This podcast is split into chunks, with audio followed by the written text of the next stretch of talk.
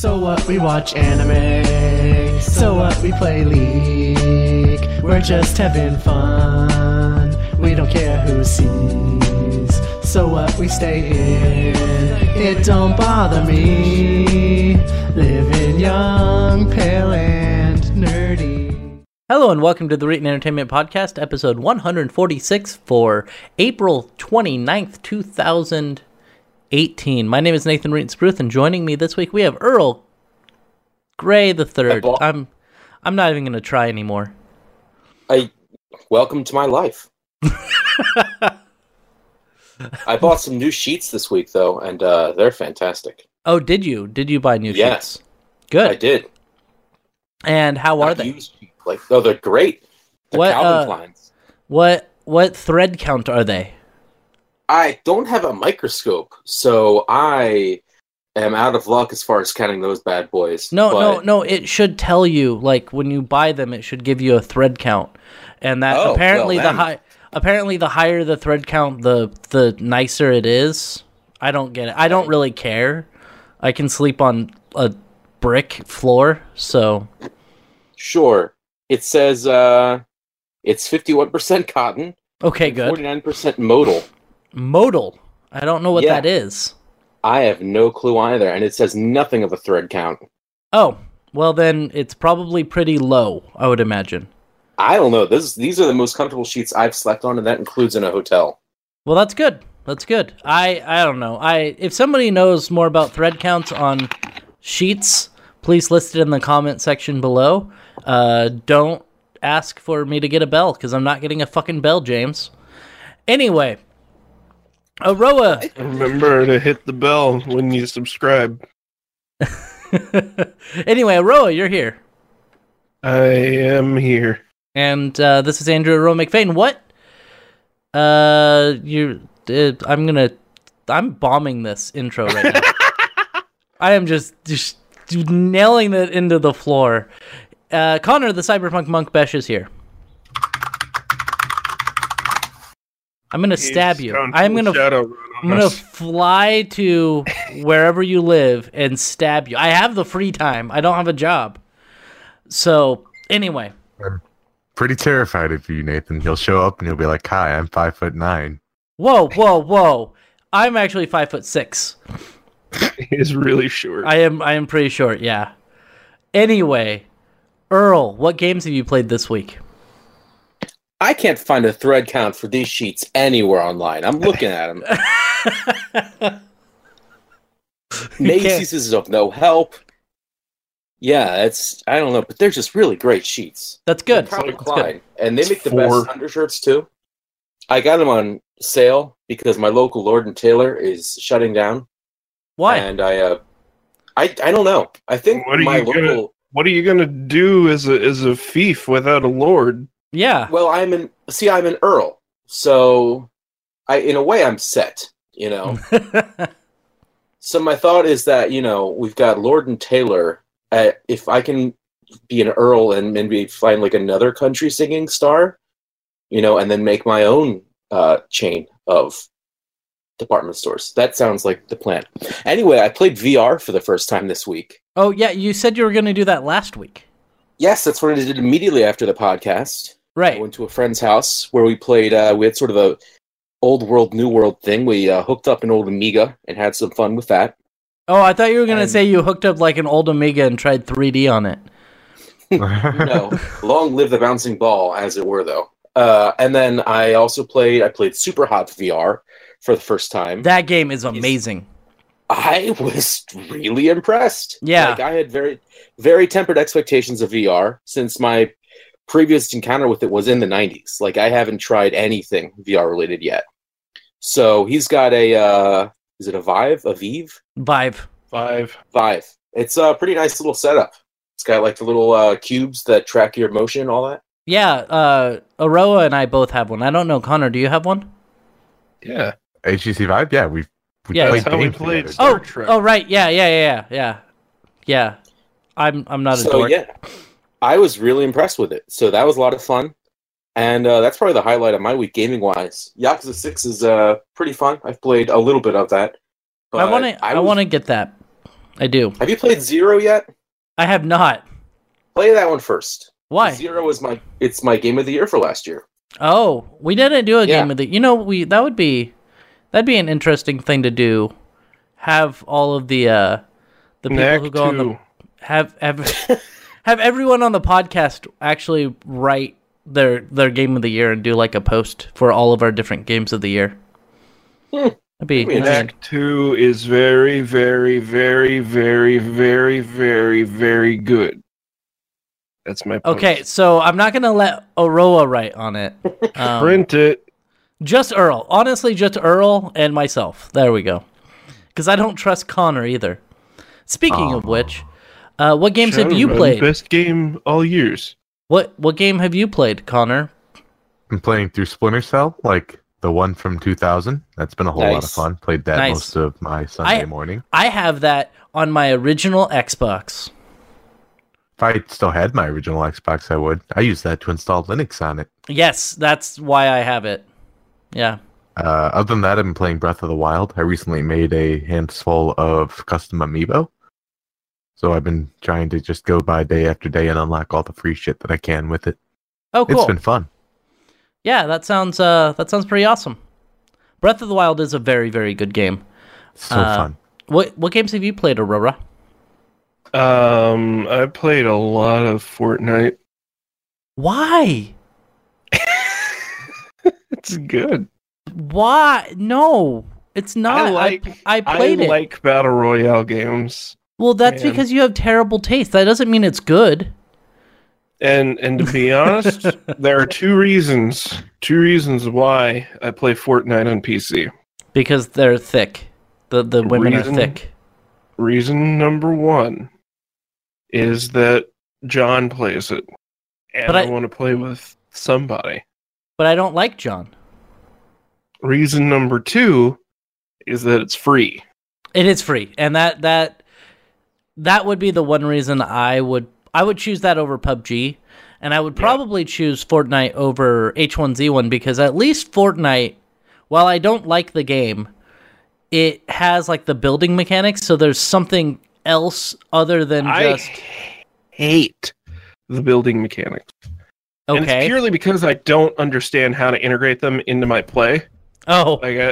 That's totally what it is. It's just that I can't wrap my head around the idea of building stairs to jump over somebody to get behind them, or like building cover as I run across. Like it's really hard for my brain to think about that.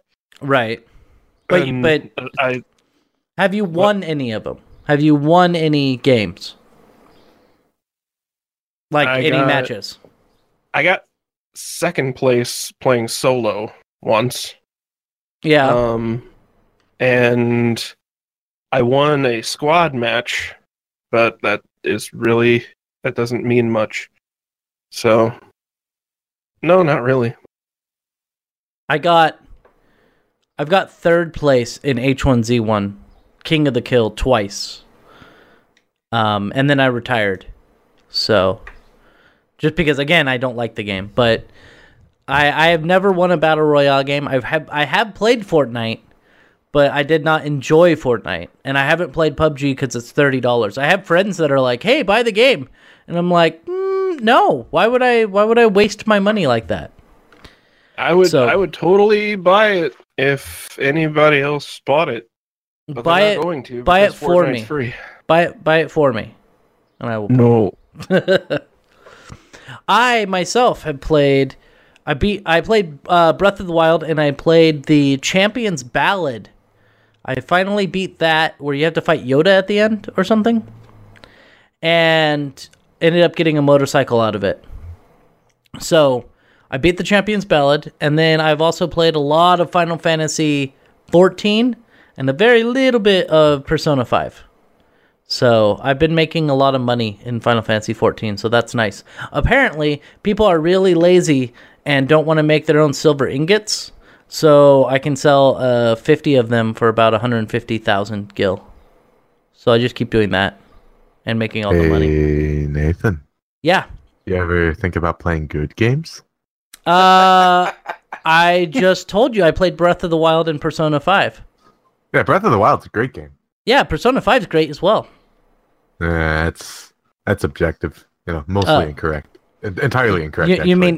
Let's get on with it. No. I was gonna say you mean absolute truth. Yes, it is absolute truth that that game is not that great. No, it's a good game. You're trying to say it's subjective.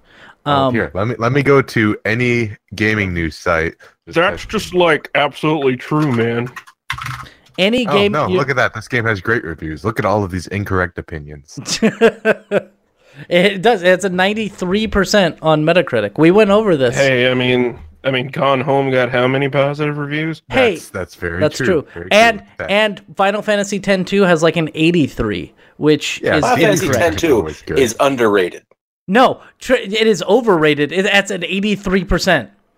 Look, I think that's exactly what it should be at. That game is disasterific. Can I just say, Earl Grey spends most of his time in a thin metal canister in the sky. He's used to hallways. He's very comforted by them. No. You're thinking 13-2. 10-2 is... Yes, you're right. I am thinking 13-2. Sorry.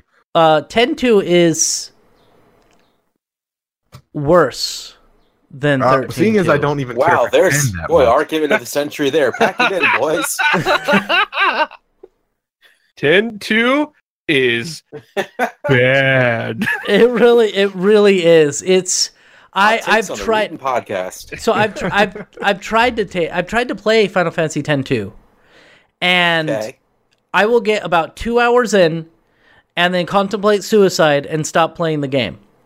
You know, I've owned X-2 for a long time, and I never booted it a single time. The characters are awful. The characters are terrible. It's not decent. I've probably said why I own it before, but I'm going to say it again now. I asked for 12 for Christmas. And my mom got me 10-2, not understanding that Final Fantasy has the dumbest numbering convention. That is pretty awesome. I mean, and 12's all right. I don't really like 12 that much, but it's better. It's better than 10-2. I would have hated it. 10-2 is better than 8. Thank you for that. It's better than the worst game in the series. Great. I'm going to say 8 is the second worst game in the series. Are you thinking Final Fantasy 2? I was actually exactly thinking Final Fantasy 2. Both of them are pretty bad. I actually don't hate Final Fantasy 8. I think it's... I do. It's all right. I honestly think that Final Fantasy VIII is better than X-2. JRPGs are dumb. Anime Anime was a mistake. Anime was not a mistake because my favorite anime is The Last Airbender. Anyway, if anybody listens... big anime titty mouse pad makes me happy. Let's move into some stories. We have a couple stories.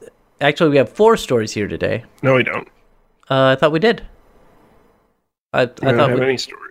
Oh, no stories. End of the podcast. Thank you for being here. No, we have Halo Online. Has anyone played Halo Online? Literally never played Halo? What the fuck is Halo Online? Apparently, they were just taking the old Halo maps and remaking them. Oh, I remember. It was that Russian bootleg Halo thing. Mm-hmm. No. I thought that was Installation 01. What about Red versus Blue? Does that still exist? It does. Yeah. So Halo Online is a fan-made piece of software which takes the remains of Saber Interactive's failed Russian-only Halo Online. So it was the Russian-only one, but it failed. And they then took the code and were porting it over as a free-to-play PC game for everywhere.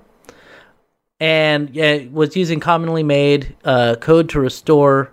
Community-made code, not commonly. Community-made code to restore the game's functionality and add some new features. They then got a cease and desist from Microsoft, and they put a note out saying, today we want to let our community know that Microsoft has initiated actions to protect its Halo intellectual property in the works of the recent... does anybody know ElDewrito? ElDewrito? ElDewrito. Oh, it's an L. Okay. Yeah, there you go. Okay, I got it. PC release, community-created content has long been the pillar of the Halo franchise and something we have continuously sought to support. From the early beginnings of Red vs. Blue to Forge-made maps to mods in the Halo Custom Edition to original fan creations, blah, blah, blah. Basically saying Microsoft doesn't want us to make this game anymore.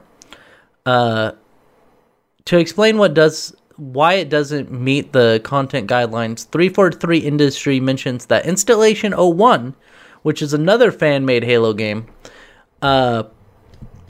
while the Halo Online's game used an existing Halo game and modified it to run on the PC again with new and edited code, Installation 01 is an independent creation which uses a different engine, assets, and otherwise meets Microsoft's content usage requirements.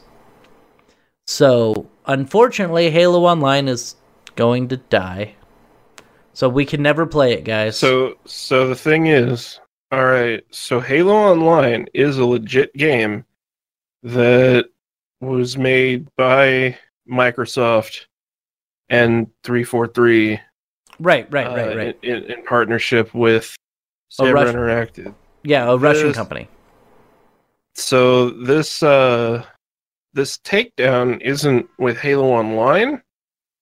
It's with ElDewrito. And so ElDewrito, all they did was they modified Halo Online to remove all of the region locking restrictions.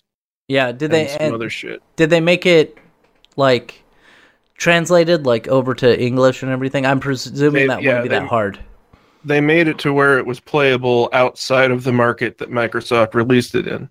Yeah. Which is I've never understood like why you'd complain about that. Yeah. I don't get it. Cuz it's like no, I don't think the Korean companies that release MMOs or the Chinese companies that do it, I don't think they complain whenever there's an American fan translation patch. Like, I don't think Phantasy Star Online 2 has taken down any of the fucking sites that are hosting how to play Phantasy Star Online 2 in English sites. Yeah. Like, I don't know what the big deal is, other than, oh no, they're using our intellectual property. Well, 343 Industries reiterated that they know that the community really wants Halo on PC, and they are very excited about the prospects of official classic Halo experiences making its way to PC. So my idea is that they're probably working on something... like another Master Chief collection, but letting it be played on PC. They'll probably just re-release it on the as a UWP app, along with Halo 6 or whatever they're on now. Right, and Halo 6 is probably going to be on the PC because all the games are coming over to PC now. Yep, it'll be a UWP app. Yeah. So that's what I'm guessing. And also, it should be noted, and I think we've spoken about this before, that if somebody is using intellectual property of yours and you decide not to go after it, then if you go after one in the future, they can look and say, hey, you didn't go after this one, and have kind of a legal precedent as to why you think your game should be... made available because the other one was. So whenever something like this happens, you have to all Microsoft has to do is contact the people that are doing it and go, hey, can you just sign this paper, please? Okay, thank you. You can keep going now. Yeah. That's all I have to do. All I have to do is just say it's okay. Yeah. So But they can still use it as a legal precedent. So if you don't sue for everything, it gets into some weird stuff, which is probably why you have to acknowledge it and just set up some kind of agreement saying it's okay for this to exist because we have a legal agreement on it. That's all they have to do, but they're not going to because that's more of a pain in the ass. Yeah, I don't know. I never played Halo Online, though. Had I have known about it, I probably would have. I think I heard about it like a week before it was going to get taken down. So, unfortunately, I never got to play Halo Online. I really do like Halo. It's one of my favorite shooters. By the way, you can still play it. Can I? Yeah, they've only put development on hold in public. If you go on the Reddit, they say that if you can find downloads for it, then the servers are still online. The servers are still up. They're not going to go down anytime soon. All right, we're playing Halo tonight. No, I don't know. No. I don't know. So let's talk about Microsoft Windows 10 Lean. Anybody? I was excited about this until I actually read the article. I was a little excited about it too. I was like, oh, a slimmed down, like a lower requirement version of Windows 10. That sounds awesome. And then I read the article, and it says call it Windows 9. Well, they could call it Windows 8.2. Sure, that worked great last time, didn't it? Yeah. So, a new version of Windows 10 is being created with the internal working title of Windows 10 Lean, according to a report by Windows Central. In brief, a more compact version of the OS is going to be the Windows 10 with full Win32 app support that PC users prefer. It is just going to have 2 gigabytes of bloat removed from the complete install. Now, that is a pretty small amount of storage space that's being removed from it, but they're taking away key features that and I like.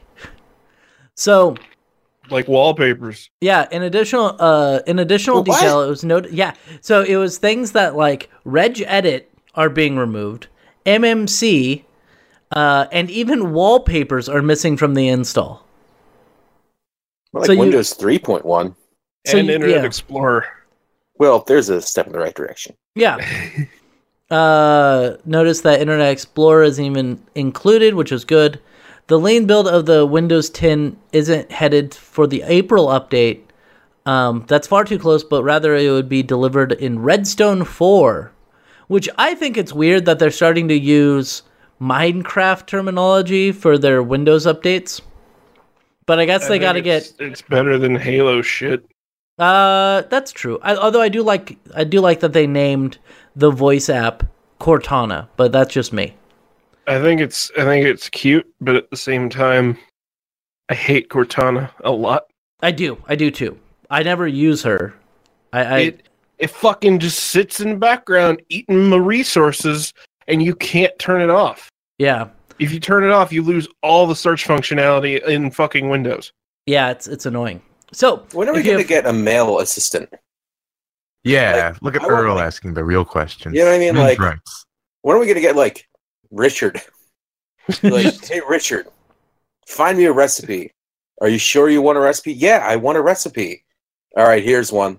And that's just the least helpful thing ever. I'm trying to think. Like macaroni and cheese. Yeah, I like the passive-aggressive personal assistant. That's nice. Yeah, exactly. Didn't they have one? I guess it was...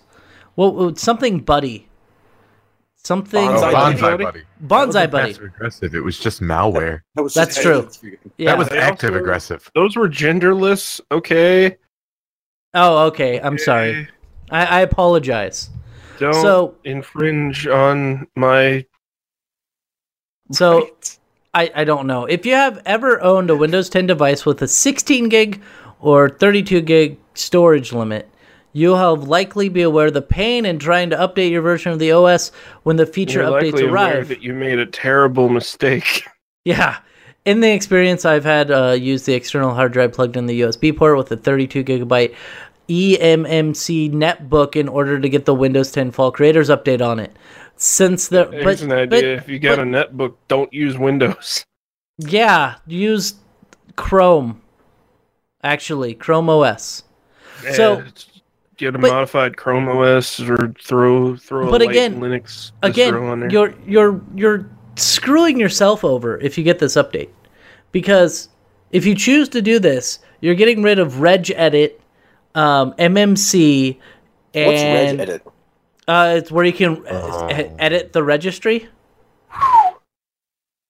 So sometimes you have to go in there. It's very rare for an end user to need it, but basically the registry is where Windows puts all of the really obscure settings, things that no one really wants to think about. But it's all your system variables essentially. But think about if one of these people has a problem with their computer and they take it in to someone like me or someone like Aroa, and we have the option. Fuck you. I'm sorry. Or somebody like Earl. Do you have the option? So anyway, or Connor, I guess. He's pretty good. I guess. So say they take it to one of us and they're like, you need to fix my computer, and we're like, okay, all we have to do is change this one registry key. But we can't. So we then have to completely wipe the computer because there's no way for us to actually fix the issue. Okay, so my assumption is that while RegEdit itself is missing, they'll probably include like Reg, so you could do it that way. That's true. Or I'm sure there's also like third-party tools that you can get. Third-party registry editor. Yeah, I know.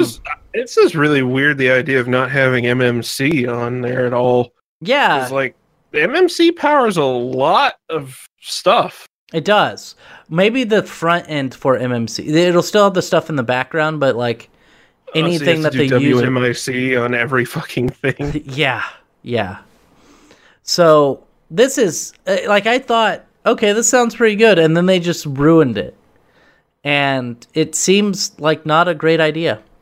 But to recap, Windows 10 Lean is the normal Windows 10 edition. On a diet with the same UI and Win32 app compatibility many users rely on. Don't do it. If you have the option to get Windows 10 Lean or just Windows 10 normal, just get the normal version. There's the 2 gigs of space that you're going to be saving isn't worth it. And if you're thinking about buying... Just don't get a computer with 32 gigs of storage space. Yeah, or 16 gigs. I didn't even know it's possible to buy a computer with that little storage space. Yeah, that's the weird thing that Microsoft caused by going, you could put Windows on a tablet. So they just took all this fucking Android tablet hardware and just shoved Windows on it. I think the last computer I bought that was a PC was in 2001, and that had like 60 gigabytes. Yes. You probably bought an expensive computer, to be honest. It was a relatively nice computer for the time, yeah. Yeah. So let's. That was back whenever SSDs that didn't explode after 2 years were retardedly expensive. Yeah. Yeah, that'd be a nice safegoat. You know, make the safegoat say whatever the fuck the word I'm trying to say is, having not exploding SSDs. Yeah, that'd be a safe bet. There we go. So speaking of everyone getting upset over computer stuff, DRAM has been really expensive for the last couple years. Has anybody noticed that? So just me? It's a lot more expensive than it used to be. Yeah, and I do not like it because flash memory is like really hard to come by right now. It really is. But also, it appears that somebody is suing certain companies because they believe that they're also price fixing. Ooh. Yeah, I needed that. That's going to be great in the recording. So, a class action lawsuit on Friday alleges that Samsung, Hynix, and Micron colluded. We're Americans, so we know a lot about collusion. Colluded to limit supplies of the memory type and drive up the prices of their products, according to 9to5Mac, which is funny. It's from the Mac site. The suit filed in the U.S. District Court for the Northern District of California by the Haggins-Berman law firm claims that the scheme resulted in illegally inflated prices for devices that employ DRAM. The suit seeks to secure settlement for anyone in the United States who purchased a device using DRAM from July 1st, 2016 to February 1st, 2018. The primary evidence cited in the case is an independent investigation conducted by Hagens Berman, who claims to have discovered an agreement between the tech manufacturers designed to raise the price of DRAM, an increasingly common memory type found in millions of devices. Aroa, I'm sure you have something to say. I'm signing up for this class action lawsuit right now. Oh, okay. So I would definitely think that this is something that happened. Also, DRAM is in pretty much everything. Yeah, pretty much every fucking thing. This is actually kind of amazing. Like what a revelation to find out that something that sounds so conspiracy theory-esque, yeah, is probably legit. Yeah. So, I mean, all computers have DRAM in them. Pretty much. So if you, when did you buy that Mac, Earl? I bought my Mac in 2014. Dang. But you bought a PlayStation, right? I did. That has DRAM in it. 15. Oh, you screwed yourself. So that has DRAM in it. The original the Xbox One has DRAM in it. The original Xbox has DRAM in it. The PlayStation 2 has Rambus RAM in it. Because that's a thing that exists. But, yeah, so let's see. According to a law firm, there was a 47% spike in the price of DRAM in 2017, the largest such increase in nearly 30 years. Prior to the last year, the DRAM actually dropped year after year by about 3% from 2012 to 2017, and by an average annual rate of 33% between 1978 and 2012. So let's look at those numbers. Between 1978 and 2012, there was an annual rate of decrease for RAM by 33% for 30 years, 40 years. And the vast majority of the DRAM market is controlled by Samsung, Micron, and Hynix. The three companies combined are about 96% of the market share for the memory type in 2012. But then after 2012, they said, okay, it's going to drop year over year by 3%, which is still a significant drop. I mean, in 1978, you had 1 meg of RAM costs like $10,000. So we've definitely come down from that.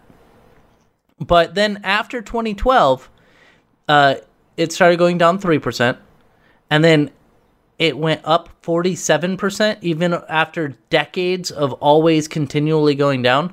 It does sound to me like there's the potential that they may have said, hey, let's keep the prices high so we can keep selling RAM.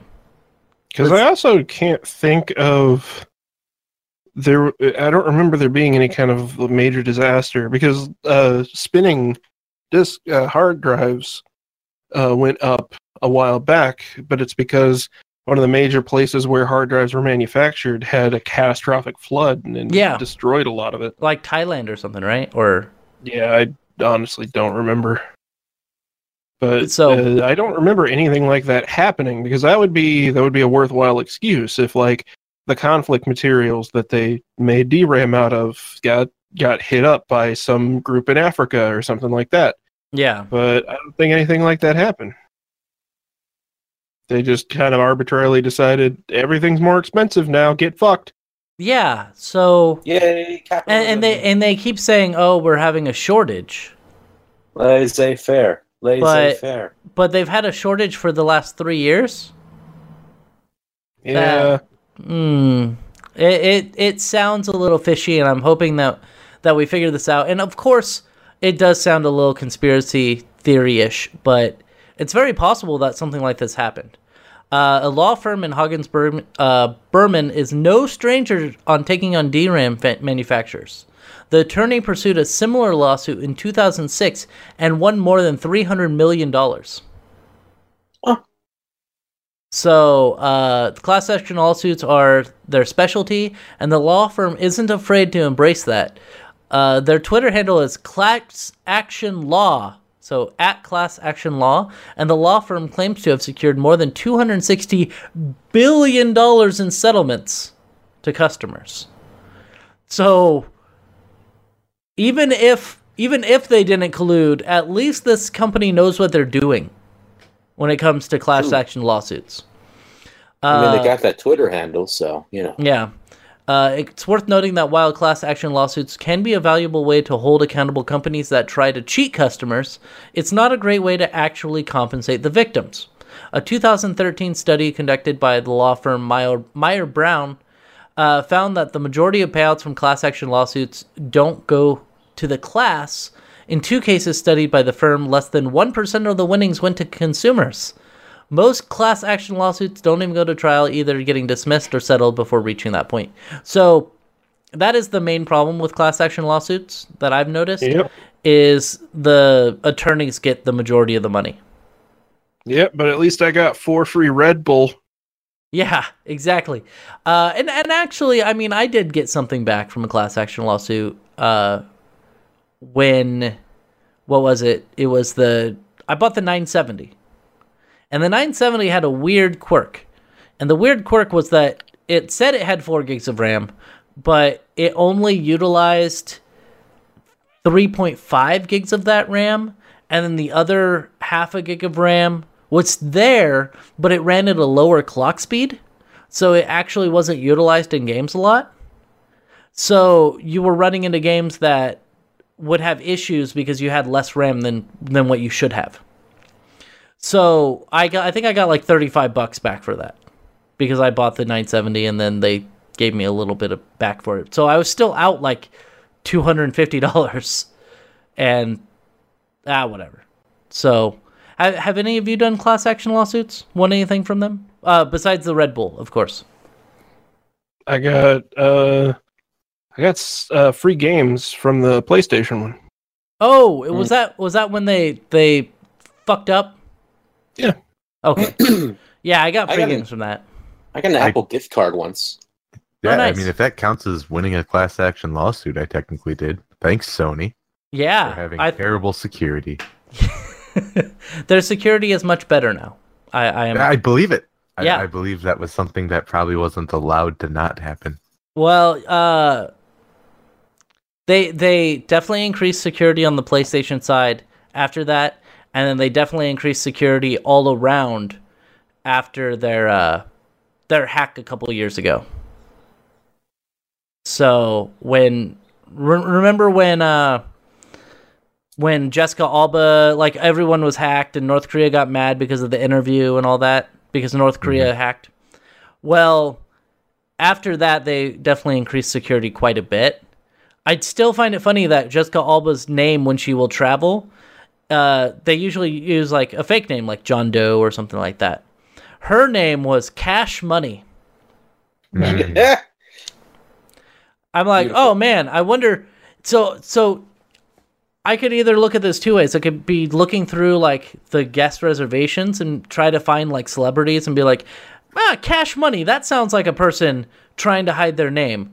So there's one or two outcomes here. It's either a celebrity or it's a hooker.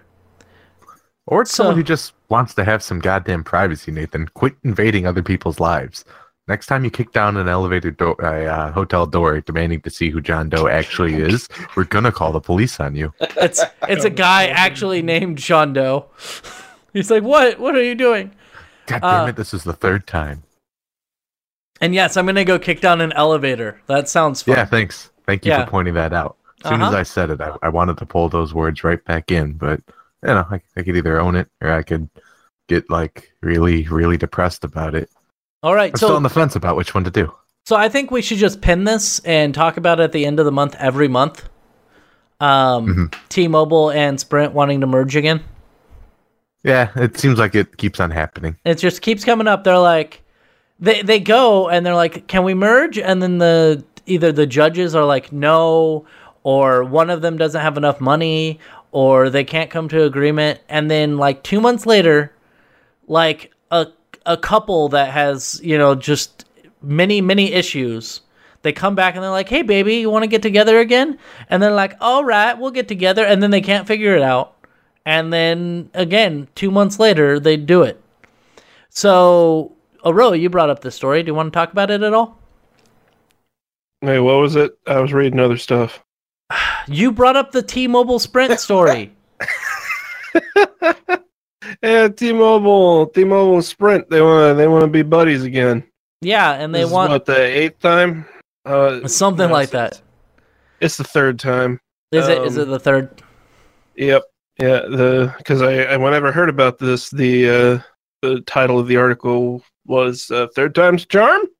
Oh, okay. So this is Sprint and T-Mobile, two of the top four wireless carriers in the United States. Also, of course, Verizon and AT&T are the other two. So they announced Sunday that they have agreed to an all-stock merger that values the new provider at $146 billion. And their big push with all this is they're going to push the industry into the 5G era. Yeah. It's time for 5G. You've had enough of this 4G nonsense. We're going to get 5G up in here. Yeah. Even though we still haven't managed to get 4G up to its maximum specification. No. Even though we still can't manage to even fucking get 3G working right in all areas. Let's just go ahead and got to push 5G. Got to get 5G. So, right, you don't need to tell investors that, though. You just need to tell them that big number better than small number. Right, but we make everything fast. It'll raise jobs. Why buy 1/3 pound of a hamburger when you can get a 1/4 pounder? Yeah. It's 1/4, therefore bigger. Yeah, exactly. So Deutsche Telekom AG, the German-based company that controls T-Mobile and SoftBank Group Corp, which is a Tokyo headquartered and is Sprint's majority owner, agreed to combine forces. According to a press release, T-Mobile paid $26.5 billion in stock for Sprint, with the total value including debt. The U.S. company will be called T-Mobile. Okay. Basically, Sprint's just going to get eaten up. Yeah, it'll be headquartered in Bellevue, Washington, which is where T-Mobile is based, with a second headquarter at Sprint's site in Overland Park, Kansas. Of course, this still has to be cleared by U.S. regulators. Right. This is just the plan that they're doing. So, John, how do you say his name? Laguerre? Laguerre, president and chief, the president and chief of T-Mobile, will serve as the CEO, and Mike Mike Seibert, he's the guy that says fuck. Yeah, Mike Seibert, current chief operating officer of T-Mobile, will be president of the chief operating office of the combined company. What about Sprint? Current Sprint CEO Marcelo Claure will serve on the board. Cares. He will serve on the board for the new company. So basically, for him, he's managed to barely keep his company afloat until T-Mobile finally tried to buy him again. Yeah, this combination will create a fierce competitor with a network seal. No, it won't. What combination here? There's no combination of Sprint and T-Mobile people. It's all T-Mobile people, and hey, you guys, I guess, can be on the board of directors or something that won't actually do anything. And come on. Also, their two networks are fundamentally incompatible, which means all of Sprint's networking hardware that powers all their phones is going to go away. Yeah, they're going to have to change everything that isn't LTE is going to get replaced with GSM towers because everything is CDMA. Right, exactly. And... but they will still have the towers there. Could they just... I don't know how this works, but could they convert it to GSM? They'll have to swap out the equipment, but... which I would imagine would be... I would imagine that would be cheaper than going and building a new tower. Oh, yeah. Yeah. Definitely. No, it's going to be significantly cheaper than if T-Mobile wanted to actually build out all this infrastructure. And honestly... I'm happy about this. I was happy about it when it first happened because Sprint sucks donkey balls. They've always sucked donkey balls. They're the worst fucking major telecom company out there. They really do suck. In terms of actual service. So whatever, cool. Because like there are a couple of areas where I don't get T-Mobile service and Sprint gets service there. So this is, I'm okay with this. Just not use AT&T. You can order an AT&T SIM card, Aroa. I know. Okay, I'm just telling you. I know I can. I don't want to. Okay. In the deal, Sprint is valued at 0.10256 per T-Mobile share, or $6.62 a share based on T-Mobile's Friday closing price of $64 a share. That represents a total implied enterprise value of approximately $59 billion for Sprint.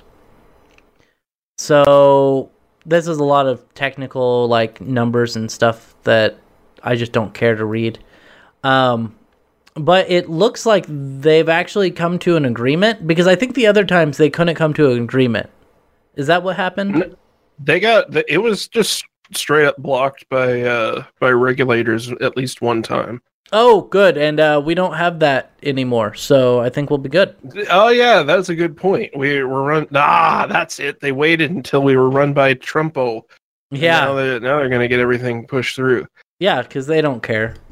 So the main problem that I have in this article is a statement from Ligier, and that is, this isn't a case of going from 4 to 3 wireless companies. There are now at least 7 or 8 big competitors in this converging market. Who the fuck is he talking about? Who are the competitors? Because I only ever see other MVNOs that are actually piggybacking off of T-Mobile or Sprint. That's what I was going to say. The MVNOs are piggybacking, and so we got like Metro PCS, okay? Yeah. We've got Consumer Cellular. We've got Cricket which is actually owned by AT&T. So you have, a bunch of those people, a bunch of those little ones. Straight Talk is another one, but they actually piggyback off of whoever has the best cell service in that area. Yep. So Straight Talk, Net 10. I think the only one I can think of is US Cellular. Oh yeah, they exist. Yeah, US Cellular is a major competitor, and they do have their own towers. They don't piggyback off of another network. I thought for years that they did. No. They actually do own their own infrastructure. Yeah, I'm surprised they still exist, to be honest. Because you're like, okay, we got Sprint, we got Verizon, we got T-Mobile, we got AT&T, and somebody in the back's like, US Cellular! And it's like, what? Who? They're still alive? Oh. And so they're CDMA as well, I believe. Let's see what we got here. Let's do Wikipedia. All right, are there any that actually cover the contiguous U.S.? U.S. Cellular only serves 23 states. Okay. There are literally no others that cover more than a handful of states. Okay, besides the big four. So it's AT&T, Sprint, T-Mobile, and Verizon. That's it. U.S. Cellular covers 23 states. There's ComNet Wireless. They cover Arizona, Colorado, Montana, New Mexico, Nevada, Texas, Utah, and Wyoming. So lots of Western states. Shentel, which is a Sprint affiliate, but it is its own company, only covers Kentucky, Maryland, Ohio, North Carolina, Pennsylvania, Virginia, and West Virginia. And everything else covers 4 or fewer states. So are you wanting to start your own cell phone company, Aroa? That can cover Illinois? I would love that idea. Do it. But how the fuck do you even, so that's part of the problem, is like, how the fuck do you even do that? Yeah, I don't know. That goes back with the whole like, we can have ISP competitors with what? With what infrastructure are you going to do that? Where are you going to buy all this infrastructure? What venture capitalist is going to go, yeah, I'll invest in this motherfucker instead of Spectrum or whatever? So it did say in November the companies were close to a merger agreement before SoftBank CEO Masayoshi Son pulled out of weeks after weeks of talks. In 2014, a planned merger between AT&T and T-Mobile was opposed by regulators and ultimately canceled. Oh, that's what it was. Okay. So actually with that one, they had T-Mobile made a lot of money off of that merger, even though it didn't happen. Yeah, because then they used all that money to basically rebuild the company and turn it into the number three. Yeah, so apparently they had some stipulation where if the merger failed for any reason, AT&T would give T-Mobile millions of dollars. Yeah. I really want a merger like that. I want something to happen where if somebody, if I fail at something, I still get lots of money. Yeah, it's still, well, that is modern capitalism. That's true. Yeah. I'm just going to wait for this business to fail and make more money than I put into it when the insurance comes out. Oh, man. Fuck the people who are getting screwed by this deal. Exactly. You know, like the producers. Yeah. Yeah. Except it's an entire country. Yeah. So AT&T is seeking... You guys ever think about, guillotines or rally? Anyways, next article. Well, that worked so well for Robespierre. No, I don't. So AT&T is seeking Justice Department approval to acquire Time Warner, which owns CNN, and last year Verizon acquired Yahoo. So AT&T is going to own Time Warner, which sounds great, right? That sounds good. Two of my favorite companies. Actually, all this makes me really happy that I seriously am looking at moving out of the country. Yeah. And at least if I stick with a T-Mobile compatible company, then I'll be okay. Well, yeah. T-Mobile, which they'll soon just be gods among the world. T-Mobile, Deutsche Telekom.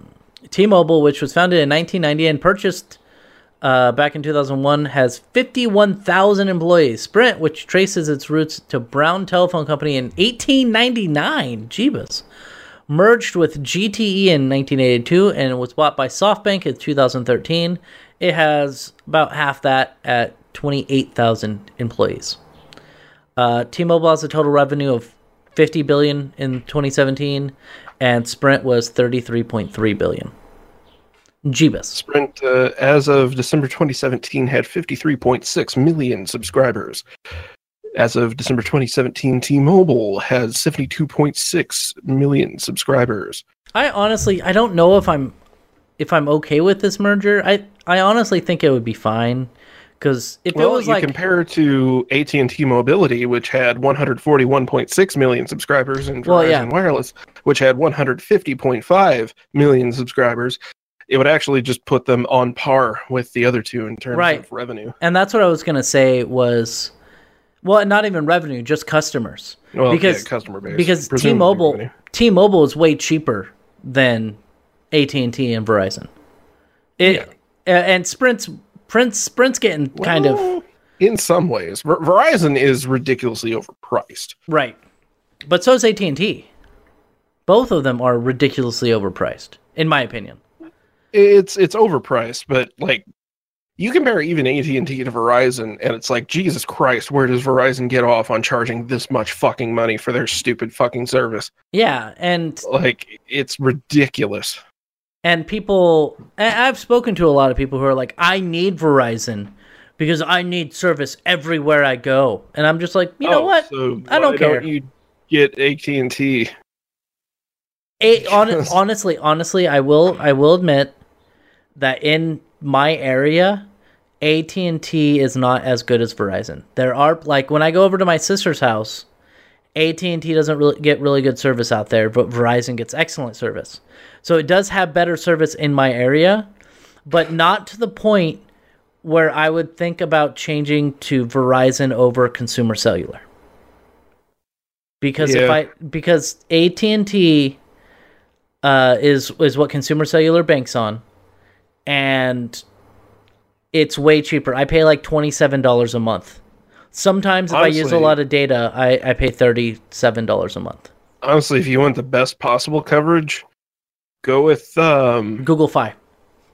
Yeah, that is actually what I was going to say, because then you get both Sprint and T-Mobile, and I've never seen anywhere where neither company works. Aren't there three?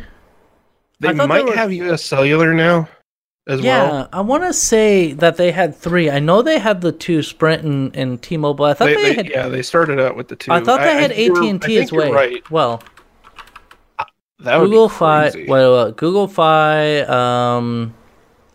What would they be called? My mind is blanking. Mobile carrier. Oh, you're saying like. Yeah. So, okay, Project Fi is a mobile virtual network, so MVNO, operated by Google, providing phone messaging and data services for both Wi-Fi and cellular networks, belonging to Sprint, T-Mobile, U.S. Cellular, and three? Wait. Three is not United States. Right. And three. Okay. A service was launched in April 22nd, 2015 for the Nexus 6 through invitations only. But yeah, so they have, if you have those three, we have Sprint, T-Mobile, and U.S. Cellular. Those are going to be, you're going to have coverage pretty much everywhere with those three companies. Yeah. Now, U.S. Cellular obviously is less. They're still marginally more expensive. They are more expensive. They have monthly flat rates price. Monthly plans are flat fee based. Paid at the beginning of each monthly billing cycle. It starts at $20 per month for unlimited calls and messaging. Money for unused data is credited back to the user's account, while overuse of the data results in a charge of $10 per gig. While outside the United States, no charge past 6 gigs. Oh, nice. But that still means you're paying $80 or something like that for one phone if you only have one line. I think that's... Now, I think it's between everybody. Now, here's the really good thing. While outside of the United States, cellular phone calls are 20 cents per minute. Data costs are $10 per gig, while texting is free. And that's outside of the United States. That you cannot find on any major cell company. I was going to say, that is a darn good deal. Yeah. So if you're traveling and you need a phone for like even a month, I would say pick up a Google Fi. Like say you have a phone like mine. I have the Google Pixel. Pick up a Google Fi SIM card, pop it in there, pay for a month of service, and then you'll be good to go, because traveling fees, I'm sure Earl knows all about using your cell phone. Pricey. Yes, they're very expensive. I've seen people have hundreds of dollars worth of bills because they made a phone call while they're over in another country, and the way it works is awful. They're awful, pretty much. So you really have to plan ahead of time. Yeah, there is a data-only SIM card that can be used in tablets and other compatible devices. Anyway, go with Consumer Cellular and tell them Nathan Spruce sent you. That's what you should do. So I can get a $10 discount on my bill. So, anybody have anything else to talk about today, or are we done? I believe that's it. Roa has been belching for the last 10 minutes or so, I think we're all in a hurry to get the hell out of this tiny cramped room you all keep us in. Yeah, I'll let you guys go. You'll be free for your hour a day of rest and relaxation. Before I put you back... I'm going to get so much vitamin D. Before I put you back in the mines. So, thank you for being here, Connor. How can we find you? You can find me at Twitter. I mean, on Twitter, at cyberpunk_monk. I didn't say much this podcast, so I don't know. I'm sorry. You did not. It's okay. Earl, where can we find you? You can find me at Asian Taste, Hamden, Baltimore's premier Asian food restaurant, where I'm going to be having dinner later tonight. But if you can't make it there in time, I can be found online on Twitter at EarlGrayThird. That's Earl Gray Third on Twitter. I can be found as Saint Aspartame on Twitch. And that's about it. Okay. And post pictures on Twitter of all your foods. I might. Yeah. I'm still on stay-at-home vacation, so I might do that. That's staycation. I try not to use that word because I think it's pretty much peak white people, but it is pretty you know? White. I thought it was like a millennial thing because we don't have enough money to travel. Right. Yeah. That's definitely part of it, but you know. Tourism is down. I don't know what we can do about this. How about you pay us more? No idea. Don't have any idea what we can do about this. Real shame. We can't fix this. Yeah. Roa, where can we find you? I'm on Twitter at Roa. I'm on YouTube, Roa1337. Got Twitch, Roa1337. On Pornhub at Roa1337. Okay, and are you seriously on there? Please tell me you're not.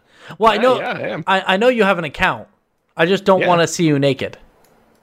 Oh no. Okay, good. So I was gonna look that up. Anyway, you can find me Nathan Reams-Ruth. I am Reetin' everywhere. I'm Reetin' on Twitter, Reetin' on Twitch, Reetin' on, though I don't do Twitch anymore. Reetin' on Mixer. I am Reetin on YouTube, or you can go to Reetin Entertainment on YouTube. You'll go to the same place. I am doing this podcast, so it's called Reetin Podcast. If you look for it in iTunes or on the Google Play Store, if you go down to the link section below, with whether you're listening on Facebook or YouTube, you can click the little link. It says iTunes. Click the little link. It says Google Play, and press the subscribe button.